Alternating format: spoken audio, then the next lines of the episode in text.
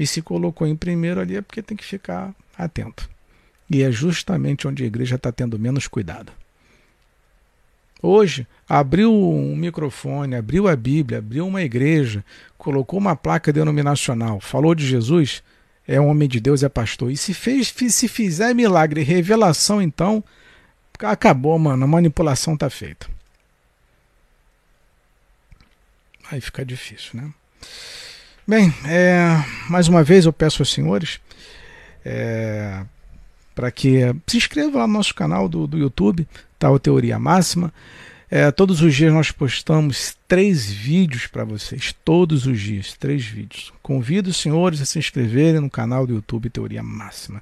Se você quiser acessar as nossas lives também, ela está em todas as plataformas de streaming, Spotify, Deezer, Apple Music, Google Podcast e tantas outras mais. Tá? É só procurar em todas as plataformas de música por Teoria Máxima que você vai encontrar as nossas lives lá para você nos ouvir, tá bom? E quem quiser fazer parte do nosso grupo no Telegram, basta procurar pelo canal Teoria Máxima ou acessar aqui o link no meu perfil, tá? Vai estar disponível ali todos os links das nossas redes sociais para vocês acompanharem o trabalho da gente, certo? Agradeço a todos vocês que assistiram essa live, espero que de alguma forma, de alguma maneira, tudo que foi dito aqui faça sentido para vocês. Repito o que falo em todas as lives. Não é para acreditar no que eu estou falando, é para me julgar. Me julguem os senhores. Ah, o irmão Max que está falando. Não. Julguem. Tem dúvidas de quem eu sou? Ore ao Senhor. Fala, Senhor, quem é aquele cara lá, aquele doido que está falando? Senhor, o que ele está falando?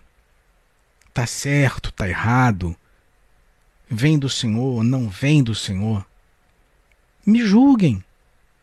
Orem a Deus, peça a Deus direção sobre o que eu estou falando. Não é assim que diz a palavra? Se um filho pedir pão para o pai, ele vai dar serpente? Não, vai dar escorpião? Não. Faça isso. Até porque isso é mandamento. Provai os espíritos para saber se eles vêm de Deus ou não. Não é sair acreditando no que eu estou falando. Não, pesquisa o que eu estou falando, pensa no que eu estou falando. E não somente eu. É para a tua sobrevivência e tua qualidade espiritual, para você não ser enganado. É com todos os pastores, todos os bispos, todos os apóstolos, todos os presbíteros, qualquer um. Foi numa live de revelação, pede para Deus te mostrar. Foi numa denominação, foi ouvir uma pregação, pede para Deus te mostrar o que aquele cara está falando. Senhor, me revela quais são as intenções do coração daquela pessoa para que eu não seja enganado. Isso, além de ser sabedoria, é buscar o espírito de discernimento, que é o que é justamente o que as igrejas não estão te ensinando hoje. Sobre tudo que vocês peçam a Deus, peçam a Ele espírito de discernimento, que é para que vocês tenham compreensão se é o que está falando, o que está sendo dito, provém ou vem de um espírito enganador ou vem do conhecimento que Deus quer passar. É isso que nós precisamos ter o máximo de cuidado nesses últimos tempos. Senhor, me dá o teu espírito de conhecimento, de discernimento. Senhor, me ensina a discernir para que eu não seja enganado. Senhor, tem misericórdia de mim para que eu não seja enganado. Não é ter maus olhos para as pessoas, não é sair julgando as pessoas, mas é discernir. Vai estudar, seja chato como os bereanos eram chatos. Consultava na palavra, buscava na palavra para ver. Porque Paulo foi assim, Paulo foi julgado. Os bereanos chegavam, calma aí, deixa eu ver se o que ele está falando está certo. Pega ali, ó, opa, calma aí. Ah, tá certinho. Tá certinho. Hoje não. Hoje soou agradável, ih, é homem de Deus. Gostou? Ih, veio, foi Deus que falou comigo. É ali que tu tá se arrebentando. É ali que tu tá caindo. Tu caiu e tu não sabe. Tu caiu e tu não sabe. Lembrem-se de Balaão. Né? Balaão foi o único profeta, né? O único falso profeta que falava a verdade.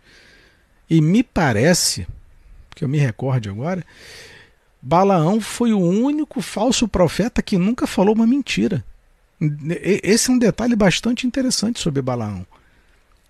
Balaão nunca mentiu e era um baita de um falso profeta. Aquele ali amava o dinheiro.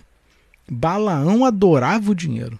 Tudo que ele fazia era por causa de dinheiro. Toda profecia, tudo que Balaão fazia tinha que ter dinheiro envolvido. Mas você acha que isso não se repete hoje? Chama aí um pastor para pregar na tua igreja para tu ver se ele vai de graça. Quanto que eles cobram? Ah, pastor, vem aqui pregar. É 30 mil, 20 mil, 10 mil o cachê. Fora transporte, hotel, alimentação e mais não sei o quê. Você acha que está certo?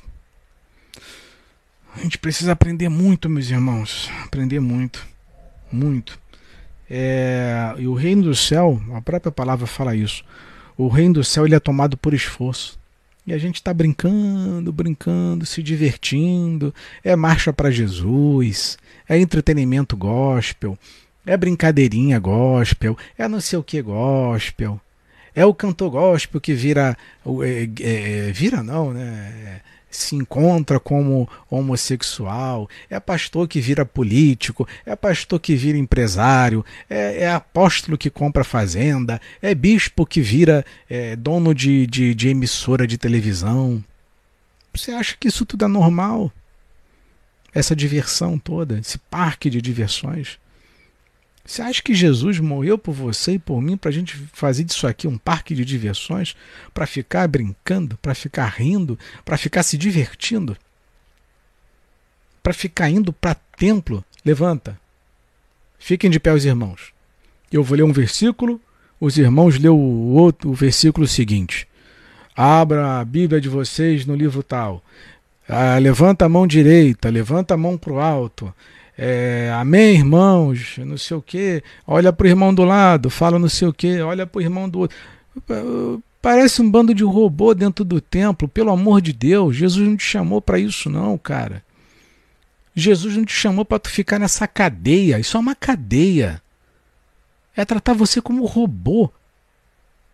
Você parece um boneco que fica obedecendo às ordens e comandos daqueles caras nos púlpitos.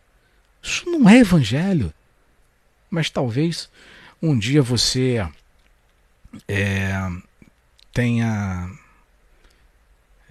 desperte para a realidade do que é o evangelho.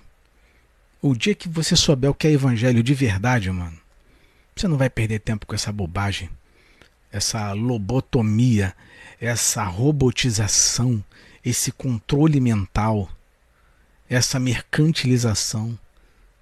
O dia que tu souber, aliás, o dia que tu tiver encontro com Jesus de verdade, tu para de ficar seguindo o cantor gospel, sabe? Tu para de ficar perdendo tempo com essa gente. O dia que tu tiver encontro de verdade, mano, as coisas começam a fazer sentido e tudo começa a mudar. É o que eu falo. Olha, conversão de verdade. Conversão de verdade. E uma das conversões assim, que mais me impactam, assim, que mais me estremecem quando eu leio a Bíblia, é a conversão de Zaqueu. Zaqueu, para mim, é uma das conversões mais extraordinárias já relatadas na Bíblia. Porque quando Zaqueu ele encontra Jesus, Jesus não fala nada com Zaqueu, a não ser hoje me convém entrar na tua casa. Só isso. Jesus era tão surreal, Jesus era tão constrangedor, e a gente se sente constrangido com relação às nossas atitudes e com respeito a Jesus. Jesus era tão constrangedor que quando Jesus está comendo ali com Zaqueu,